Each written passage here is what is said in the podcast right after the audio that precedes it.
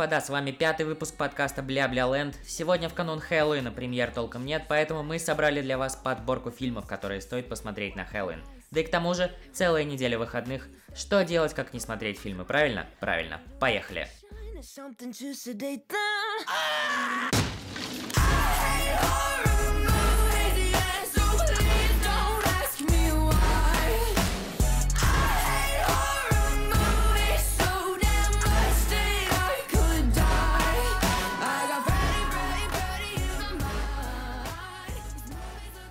кого-то Хэллоуин это яркий и, знаешь, такой добрый праздник. Но я люблю именно темную сторону Хэллоуина, настоящие ужасы. Для меня Хэллоуин ассоциируется с той порой, когда я был совсем мелким. А, Помню, как я копался в вещах отца и постоянно находил какие-нибудь старые VHS, DVD, знаешь, болванки записанные. Там были фильмы по типу Фантазма, Амфибии, Хеллбоя. Знаешь, я нередко отдаю свои вкусовые предпочтения именно хоррорам. Объясню почему. Дело в том, что хоррор — это один из самых важных жанров кино.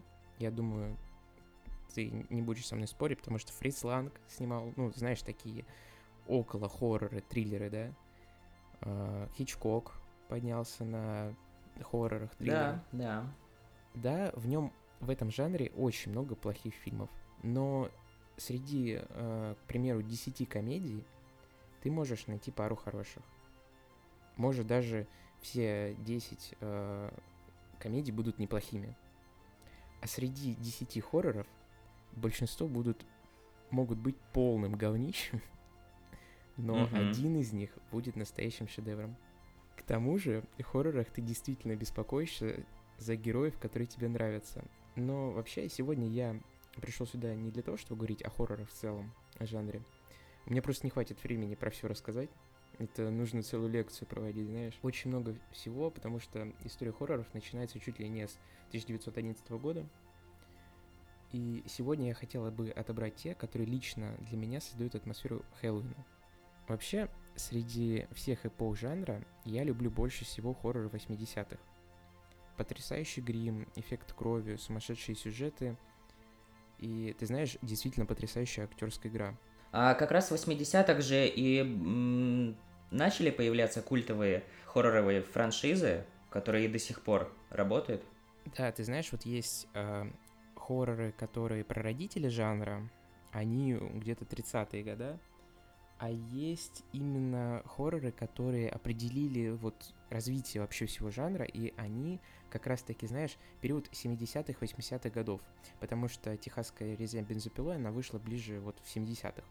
Поэтому я даже этот период бы отнес в начале 70-х, но вот мои любимые фильмы, они, конечно, больше всего относятся к 80-м. Я начну э, с классического хоррора 80-х годов, а именно «Кошмара на улице Вязов».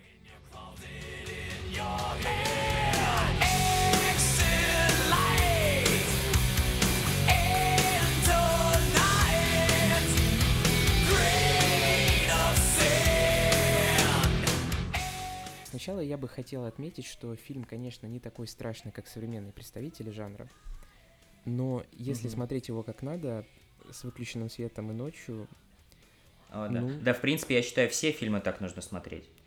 Да, и вот тогда он может вызвать э, даже напряжение. Да и вообще, Мгм. знаешь, очень важный момент. Хорроры не всегда стремятся именно напугать зрителя. То есть Абсолютно. не всегда нужно смотреть именно, знаешь, ну, блядь, напугай меня. Нет, это какая-то позиция школьника, который хочет покрасоваться перед э, девочкой, которая ему нравится, и он специально приходит на ужастики и такой, да вообще не страшно было. Сходил на «Отсрал 4», вообще не страшно нихуя. Вернемся к фильму. Фильм снял Уэс Крейвен, а, человек, который также создал «Крик» и оригинальный «У холмов есть глаза». Кстати, я вот смотрел ремейк а, фильма «У холмов есть глаза». отличный на самом деле, но он не попал в сегодняшний список, потому что лично у меня он никак к, к Хэллоуину, знаешь, не относится. Просто достойно упоминания. Что я могу сказать по поводу самого фильма «Кошмар на улице Вязов»? Гениальная идея сделать убийцу, который расправляется со своими жертвами во снах. Я люблю, когда в хоррорах есть мистика и сверхъестественное, а не просто, знаешь, там какой-то маньяк. Смотреть э, тем, кто любит хорроры из 80-х, смотреть тем, кто не особо по хоррорам, потому что фильм не такой страшный, и для входа в жанр самое то. Да и это классика, классику знать надо. Смотреть тем, кто хочет проникнуться атмосферой Хэллоуина, потому что лично у меня, вот, знаешь, при первой ассоциации с Хэллоуином именно в голове возникает кошмар на улице Вязов. Персонаж Фредди Крюгера стал культовым, и во многом благодаря игре Роберта Инглунда. Ну, еще довольно избитый факт, что в фильме играет совсем молодой Джонни Депп. Ну, вдруг кто-то не знает, да. Угу. Да. Это не прародитель жанра, конечно, но без кошмара на улице Вязов современный жанр хорроров трудно представить.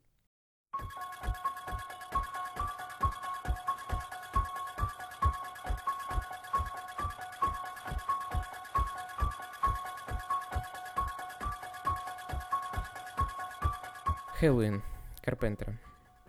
Может кто-то поспорить со мной О. в этом выборе, потому что фильм состарился не очень хорошо. Вообще, как хоррор, фильм Хэллоуин так себе.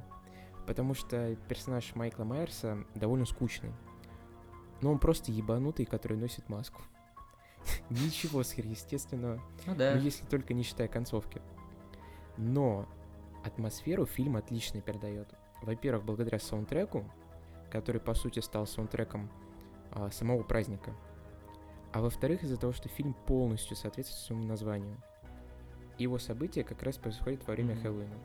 Осень, тыквы, листья, странно дышащий мужик у тебя во дворе. То, что нужно. I love it. Конечно, если рассматривать а, сам жанр, то другой фильм Карпентера «Нечто» гораздо круче и значительнее. Вообще я готов хоть весь выпуск сидеть и говорить, насколько фильм нечто охуительный. Но он больше подходит для зимы. Да, да, да, у него не то чтобы хэллоуиновская атмосфера. Да. Так что мы еще вернемся к нему как-нибудь, но не сегодня. Оу, oh, щит. Итак, что я хочу сказать в итоге? Как хоррор, Хэллоуин не лучший вариант, но как фильм на Хэллоуин самое то, моя рекомендация. А, герой Майкла Майерса, кстати, тоже стал культовым, Франшиза вообще огромная. Вот, был еще перезапуск в 2007, кажется. Его снял примечательный режиссер, о котором я как раз хочу поговорить далее.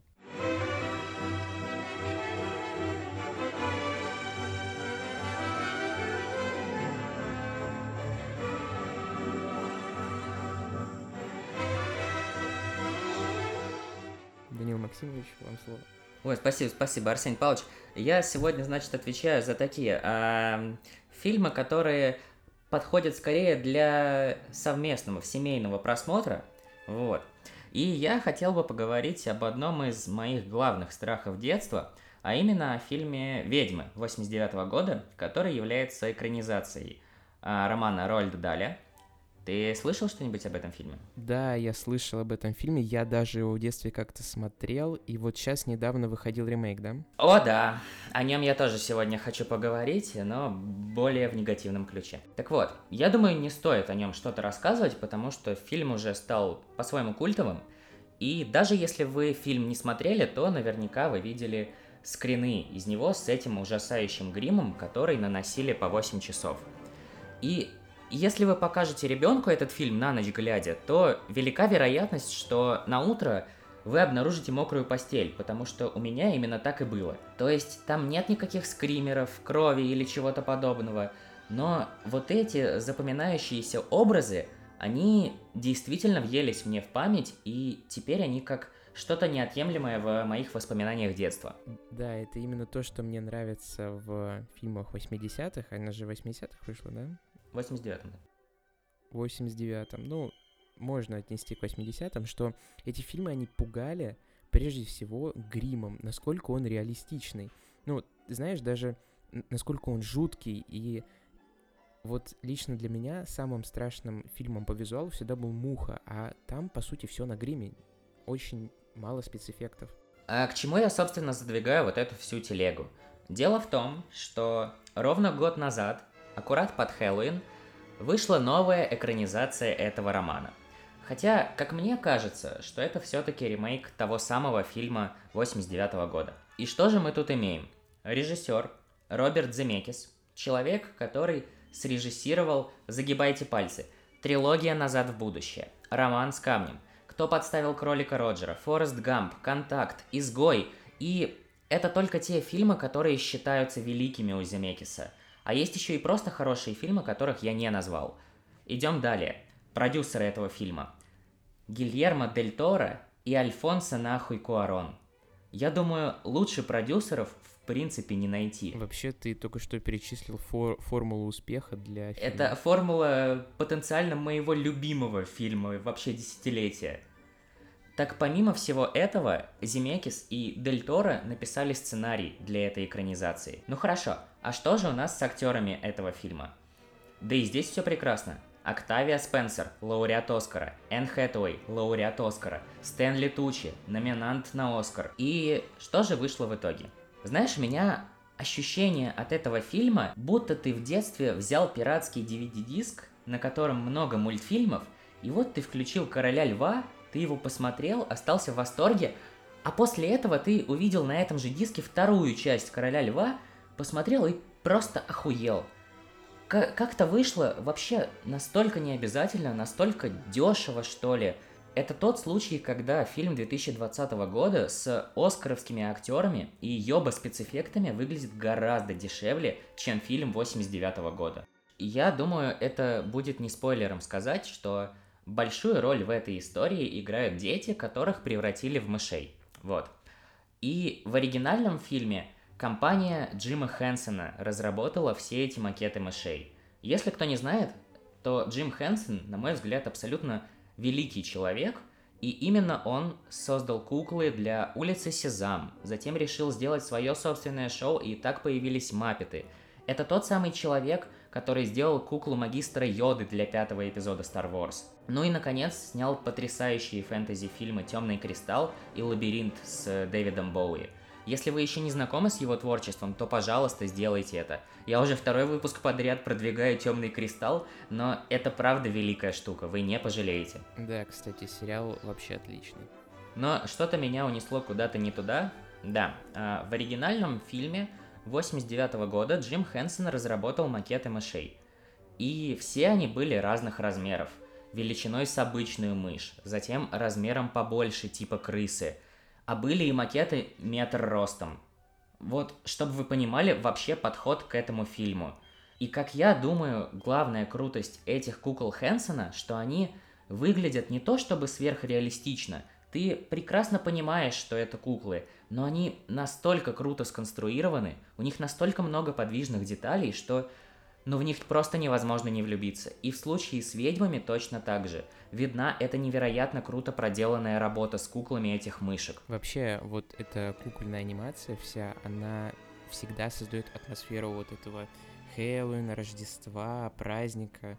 Без а, элемента вот этой анимации вообще не было бы атмосферы. Да, да. И что же мы имеем у фильма 2020 года? Все CGI, блять. Притом, понимаешь, некоторым мои претензии могут показаться мелочными, типа ну и хер с ними, графика или аниматроника. Но я думаю, в этом и заключается вся душа фильма. В этом виден подход создателей. И помимо всего этого, графика здесь просто ужаснейшая. Она на уровне, ну не знаю, Гарфилда или Стюарта Литла. Притом этим фильмам я прощаю такую графику, потому что они были созданы в начале 2000-х. А этот, почему, блядь, выглядит так же, мне это просто непонятно. А почему мы хомяки? Мы Какая разница? Ну и если говорить об актерах в фильме, то Энн Хэтэуэй здесь переигрывает и играет карикатурного злодея, что-то похожее на Кейт Бланшет из Индианы Джонса и Королевства Хрустального Черепа с этим ужасным акцентом. Ну, Октавия Спенсер здесь правда неплохая.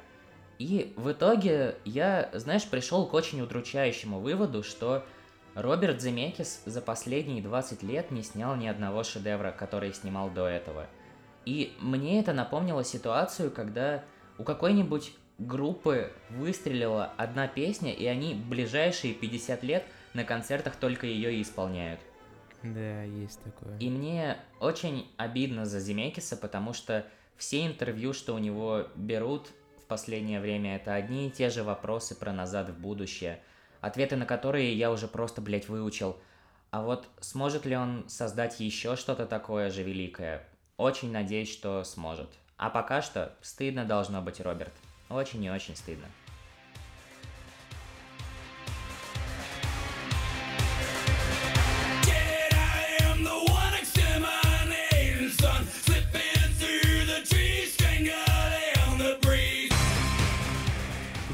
Дамы и господа, сегодня я хочу рассказать вам об очень интересном человеке. Режиссере, сценаристе и музыканте. Робби Зомби. Сейчас вы как раз можете слышать одну из его композиций на фоне. Крутой мужик. Он написал кучу саундтреков к фильмам. Среди его саундтреков есть песня в фильме «Матрица», ну, правда, ремикс на нее. В фильме «Сорви голова» с Беном Африком. О, я уже люблю этого Ну, чувака. Но... Но не такой, кстати, плохой фильм. В Замечательно. детстве смотрелось прекрасно. А что в детстве Но- смотрелось плохо? Но я хотел бы уделить внимание двум его фильмам. Первый называется «Дом тысячи трупов». Он представляет из себя классический слэшер. Группа туристов ищет приключения на свои жопы и, конечно же, находит их. Но в отличие от того же Хэллоуина, это прямо настоящий слэшер, и название полностью оправдано. Я уверен, что Роб Зомби вдохновлялся техасской резней бензопилой, о которой, кстати, тоже можно очень долго говорить. Возможно, это просто совпадение, но лично я вижу очень много сходства между этими прекрасными фильмами. Вообще, это уже фильмы действительно не для всех. А, Они очень жестокие, и порой даже мне было нелегко их смотреть. А если пытаться поставить себя на место героя фильма, то, знаешь, после просмотра очень хочется выпить. Да мне во время вот этого твоего монолога уже захотелось. Как и в техасской резне бензопилой, в Доме тысячи трупов отлично проработан логово маньяков. Это места, в которых ты никогда не захочешь побывать. Хлам, грязь, оторванные части тел, кости, фермерские животные. И нет, я сейчас не описываю свой, свой дом. я описываю... я описываю фильм. Смотря на все это, чувствуешь запах смрада. То есть вот буквально, знаешь, смотришь фильм и чувствуешь. У меня воспоминания из первого сезона True Detective, когда они пришли. Да, и, кстати, вот в True Detective отлично э, взята, вот знаешь, такая вот немножко элемент хоррора. Американская глубинка, ее, ее, точнее, ее темная сторона. А самое главное, это зло, которое Да. там живет. Фильмы Роба Зомби нравятся мне прежде всего из-за его маньяков. Трио Билла Моусли, который также играл во франшизе Техасской резни бензопилы, кстати, не популярный актер, но в жанре хорроров он один из лучших. Сида Хейга, мой любимый персонаж в фильме Роба, и жены самого Роба Шерри Мон Зомби, которая не раз снималась в его фильмах и участвовала в записи треков. Если первый фильм — это образец отличного слэшера, как я раньше говорил, то второй фильм под названием «Отвергнутый дьяволом» или «The Devil Rejects» переворачивает жанр вообще с головы на ногу. На ногу. Оставим. Потому что одну отрезали уже. Потому что, да, одно отрезали. Теперь главные злодеи становятся жертвами человека, ищущего отомщения. Ну, небольшой такой спойлер. Гениально. Фильм заставляет тебя наслаждаться пытками. То есть тот момент, когда ты понимаешь, что уже не особо отличаешься от этих маньяков и получаешь точно такое же удовольствие от пыток, становится уже слишком поздно. Thank you.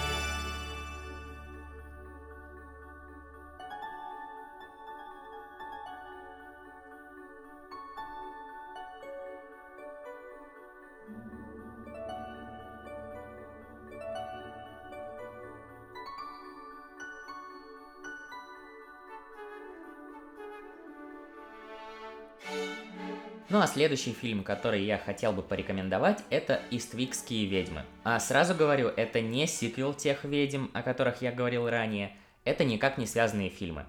Вообще он считается культовым, но я ни от кого не слышал о нем, поэтому я решил добавить его в нашу подборочку. А режиссером этого фильма выступил Джордж Миллер, человек, который подарил нам Безумного Макса, Поросенка Бейба, так еще и две части мультфильма «Делай ноги». Легенда просто. А отдельно хочу отметить музыку в фильме, потому что ее написал Джон Уильямс, и даже был номинирован за нее на Оскар. А на главных ролях у нас Джек Николсон, моя любимая Мишель Пфайфер, Шер и Сьюзан Сарандон. И вкратце, это просто пиздануто безумный фильм. Завязка такая. Три одинокие подружки устраивают своеобразный шабаш, пьют винчик и, значит, рассказывают о том, какого мужчину они хотели бы встретить. Слушай, ты, ты прямо описал наши субботы. Да, тобой. да, очень похоже. Тоже описываем мужчину, которого хотели бы встретить с набитым чемоданом с деньгами. Ну и, разумеется, ни с того ни с сего в их маленький город приезжает мужчина, а по совместительству и сатана, как раз в исполнении Николсона. Ну и так он начинает постепенно знакомиться с тремя героинями и, разумеется, соблазнять их. Смотри, при всех достоинствах Джека Николсона у меня язык не повернется назвать его красавцем. Вообще, это было одним из его достоинств, что он, не будучи красавцем, так и прославился именно своей игрой. У него есть вот эта очень яркая отрицательная харизма, какая есть, например, у Уильяма Дефо. Я вот как раз люблю таких актеров. Вот бы они мне еще стилбуки приносили. Но когда Джек Николсон будет еще хоть раз номинирован на Оскар, вот тогда... Знаешь, судя Можно. по тому, как он сейчас проводит свой досуг, смотря в баскетбольные матчи и жуя хот-доги, Я обожаю эти фотографии. Там он еще где-то в бассейне плавает. знаешь, если бы меня спросили, какой я вижу свою старость, я бы показал им это фото. А, ну так вот, насколько я могу вообще оценивать мужскую внешность, в этом фильме он так чертовски хорош, что еще чуть-чуть, и моя гетеросексуальность отошла бы на второй план, и я, подобно героиням этого фильма, отдался бы мистеру Николсону. Я не верю в брак. Мужчине полезно, паршиво для женщины. Она умирает. Она задыхается. Я это видел. А потом муж бегает и жалуется, что ему приходится трахать мертвеца.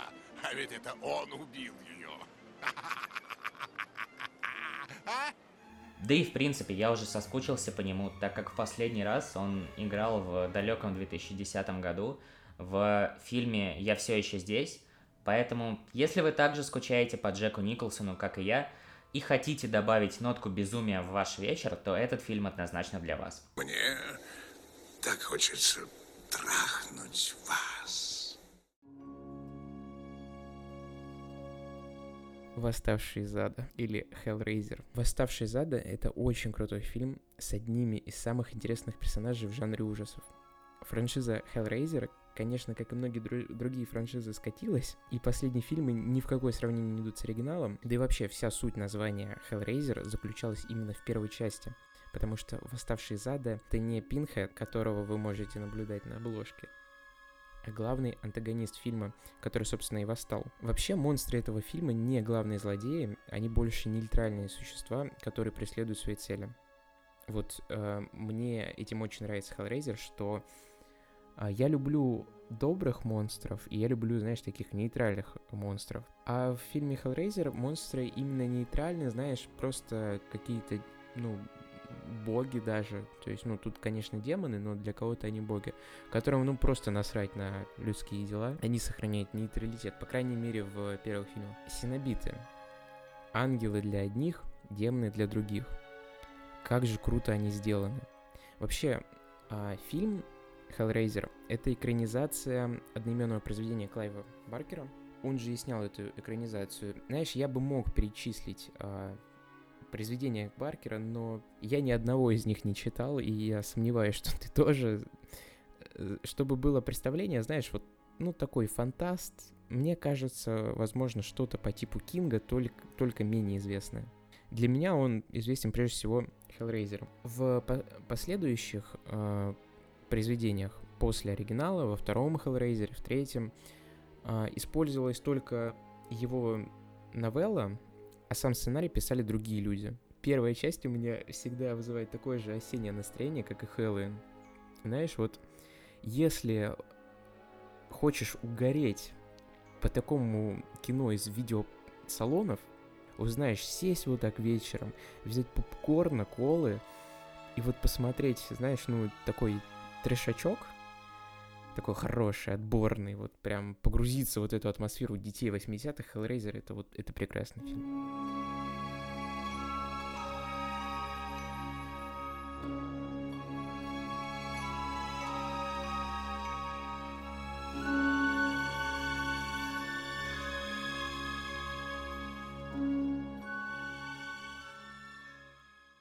Слушай, вот я сейчас подумал, что все фильмы, которые я перечисляю, они уже довольно старые, а из современного ничего в голову не приходит.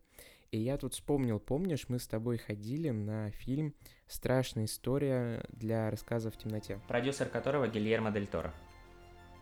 В 2019 году вот из современного это отличный такой, знаешь, на грани, да, вроде бы такое, такое для подростков, да? Да. Но и вот хоррор довольно уже серьезный. Он э, как-то напоминал мне Stranger Things, но все-таки в нем достаточно много оригинального, чтобы отличало. Мне кажется, очень мало людей посмотрело этот фильм, потому что тогда очень сильно гремел «Однажды в Голливуде» Тарантино, и именно из-за этого люди наверняка пропустили его. А и еще из современного, и даже не, совре- не современного, знаешь, такого продолжения вот того, что было раньше, даже переосмысления, я бы очень хотел отметить нашу любимую Сабриночку.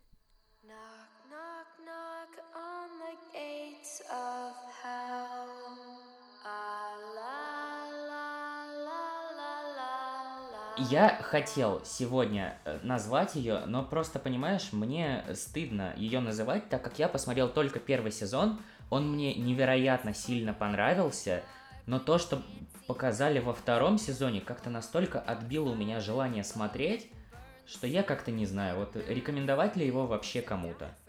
Я с тобой согласен, но ты говоришь сейчас о современной Сабрине, а я говорю о А ты про ситком? Я про ситком, я про комиксы, я про современный сериал. Потому что современный сериал, он, знаешь, что-то вот по духу Ривердейла, то есть, ну, по качеству Ривердейла, знаешь, такое. Ну, не, по получше, мне кажется. Первый сезон реально был неплохой. А вот э, он же уже закончился, насколько я знаю. Хотя Сабрина э, будет появляться в новом сезоне Ривердейла. Но вот я не знаю, вот подписка на Netflix есть, желание посмотреть вроде бы как есть, но я не уверен, что меня хватит на 4 сезона, и исправились ли они в последующем. Нет, я просто хотел э, порекомендовать просто такого персонажа, как Сабрина, потому что она у меня ассоциируется исключительно с Хэллоуином. И да. благо у нас есть выбор, куча да, всего да. существует по франшизе Сабрины, и может кому-то понравится новый сериал, в том числе и второй сезон. Может кому-то понравится оригинальный ситком, он и так знаменит, у него куча фанатов. А может кому-то понравится комикс.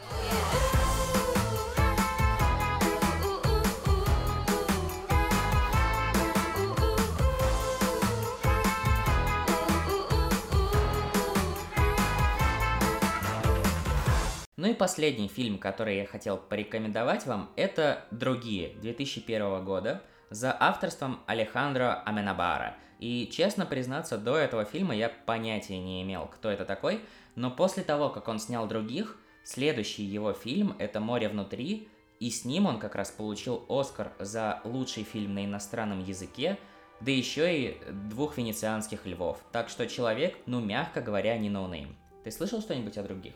Вообще ничего. Вот видишь, какой у меня в этот раз список. Даже тебя удивить смог. Да, я сижу, как ты, когда услышал впервые вот его фамилию. А если говорить о самом фильме, то главную роль исполняет здесь Николь Кидман, и она играет мать-одиночку с двумя детьми. Mm. Отец mm. ушел на войну, и она в своем доме, в своем поместье, должна растить детей. Однако не все так просто. Дело в том, что у детей очень редкая болезнь, из-за которой они не могут появляться на солнце – и в противном случае у них на коже появятся очень нелицеприятные, так скажем, вещи, и впоследствии они просто умрут, и это действительно существующая болезнь, пускай и очень редкая. И из-за вот этой детали все становится гораздо интереснее. В каждой комнате висят занавески, Помимо этого, есть правило, что все двери в комнате должны быть закрыты. А если ты открываешь одну дверь, то обязательно должен закрыть предыдущую. Иначе дети случайно зайдут и просто охуеют. Вот. Ну и однажды в обычный пасмурный день к этой семье приходят люди, которые хотят устроиться в их дом в качестве прислуги. И, разумеется, они не такие простачки, какими кажутся на первый взгляд. Завязка, на мой взгляд, просто отличная. И дальше мне не хотелось бы говорить об этом фильме, потому что ближе к концу там есть, на мой взгляд, крутой сюжетный поворот, который, так скажем, меняет правила игры. И я бы даже пересмотрел этот фильм еще раз, потому что велика вероятность, что там есть детали, которые прямо намекают на этот исход событий. И в завершении хочется сказать, что это не тупой хоррор со скримерами, их здесь в принципе и нет. Фильм пугает исключительно своей атмосферой и старым добрым хичкоковским саспенсом.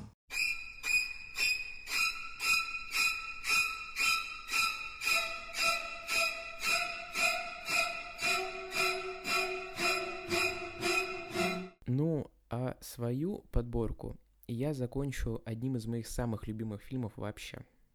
Гарфилд 2. Ты мне как-то говорил, что уже вовсю ждешь зимы, и мне кажется, Мгм. самое время посмотреть этот фильм. Ревенос. Или в переводе «Людоед». Настоящее открытие для меня. Вот знаешь, что чувствую, когда находишь неизвестный фильм, по который уже особо вообще не говорят, а он оказывается настолько охрененным, и ты не понимаешь, почему все по нему не угорают так, как ты. Я напомню, что у нас с тобой было так с Алитой, только Алита более известная, чем данный фильм. Ну да. Но ее справедливости ради очень часто вспоминают. Да, ее часто вспоминают. Но знаешь, ощущение такое же, что вот как-то уже все равно не так часто говорят, а вот настолько охуенно. В случае с Людайдом о нем вообще никто не говорит. И о нем, ну, в сравнении с другими фильмами мало кто знает. Вообще, я посмотрел на ютубе отзывы о фильме и на самом деле понял, что может быть только две ситуации.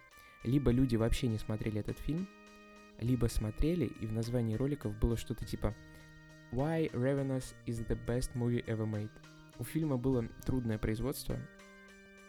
Первого режиссера уволили, и его место заняла Антония Бёрд.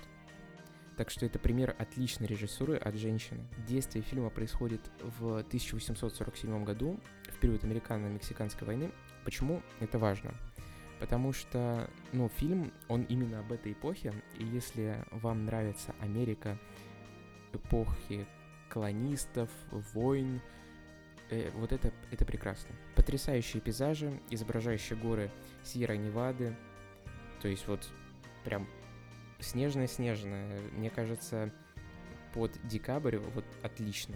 Главного героя, кстати, играет Гай Пирс, довольно знаменитый актер. А антагониста Роберт Карлайл, который играл в Трейнспоттинге, и знаешь где еще? М. В «Однажды в сказке». Блять, охуенный актер, а в последнее время снимается вот в «Однажды в сказке». У фильма просто потрясающий саундтрек. Написанный Деймоном Алберном и Майклом Ньюманом. Он отлично подходит под красоту снежных гор и дикой природы Америки. Просто услада для моих ушей. Песня Manifest Destiny навсегда в моем плейлисте. А, вообще, Manifest Destiny или Доктрина воплощенного предназначения — это очень важная часть американской истории и, и фильма. Дело в том, что... Немножко скучная история для, для душнил. Дело в том, что вместе с этой доктриной первопроходцы-колонисты продвигались по западу Северной Америки. При этом они, по сути, устраивали маленькие геноциды, потому что эта доктрина пуританам разрешала просто хуярить людей направо и налево. Вообще, план главного злодея фильма, я постараюсь без спойлеров, это как раз извращенная идея всей колонизации пуритан. В фильме есть сцены, которые достойны того, чтобы стать культовыми. Я бы хотел их здесь отметить. Думаю, люди, которые смотрели со мной, соглашатся. И вот я реально... Я очень рекомендую тебе, на самом деле, посмотреть именно, знаешь, как, как э, можно снять фильм, потому что я объясню, почему он выделяется на фоне других далее. Первая сцена — это погоня людоеда за своей жертвой под веселую кантри-музыку. Это делает сцену гораздо интереснее, чем обычную погоню. И вот ты смеешься, а напряжение вообще не пропадает. То есть, ну, вроде бы смешная музыка, должно выглядеть все как сюр, но это, оно не выглядит, напряжение все равно создается. И это показывает, что как бы ты, какой бы саундтрек ты ни поставил, важно прежде всего, как ты сцену снял. Вторая сцена — это прыжок Гая Пирса со скалы. Я не представляю, как они могли это снять настолько реалистично. Мне кажется, это самая реалистичная сцена падения в кино. Да, это смелое заявление, но я просто советую посмотреть, как она выглядит. Это одна из самых реалистичных сцен точно. Я с тобой не согласен, потому что, на мой взгляд, самое реалистичное падение в кино это сначала посмотреть восьмой эпизод Звездных войн, потом девятый. Хорошо, а вот э, вопрос, который наверняка э, поставит в тупик наших слушателей, где смотреть ее великолепие? Я скажу так, у друзей. Которые пьют бутылку Йохо? Да, да, которые бороздят моря, находят сокровища для нас. Бери, что хочешь, и не отдавай обратно. И, конечно же, я хочу отметить ту сцену, во время которой, а, собственно, играет Manifest Destiny, и персонаж Роберта Карлайла цитирует Бенджамина Франклина. You know, Ben Franklin once said, Eat to live. Don't live to eat. Это один из самых изобретательных фильмов, которые я смотрел, и он ходит на грани с черной комедией и хоррором. В этом, кстати, он э, схож э, с э, американским оборотнем в Лондоне. Тоже прекрасный фильм. Который совсем недавно рекомендовал Эдгар Райт. Да, кстати, вот э, отличный топ от Эдгара Райта. Как- какую-то часть его я смотрел и совсем согласен.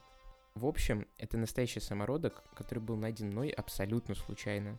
Я считаю своим долгом рассказать о нем всем.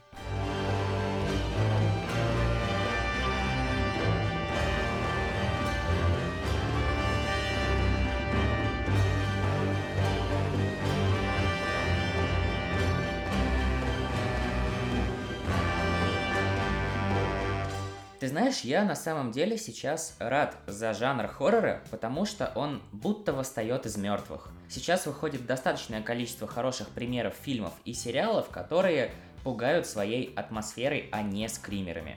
Вот эти вот проклятия Аннабель 3, паранормальные явления 5, нет, извольте.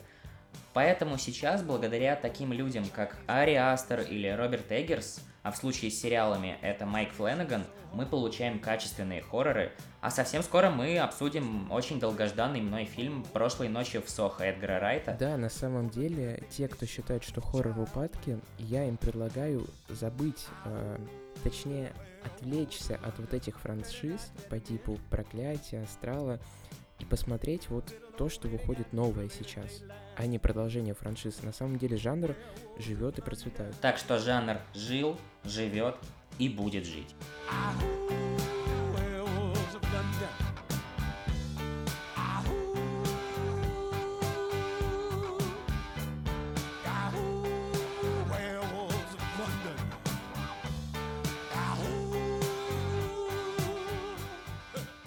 Вот буквально ко мне подойдут на улице, спросят, что посмотреть зимой. Два ответа. Нечто и людоед. Но никто не подходит и не спрашивает. Ну, Никто только плюет в лицо за подкаст.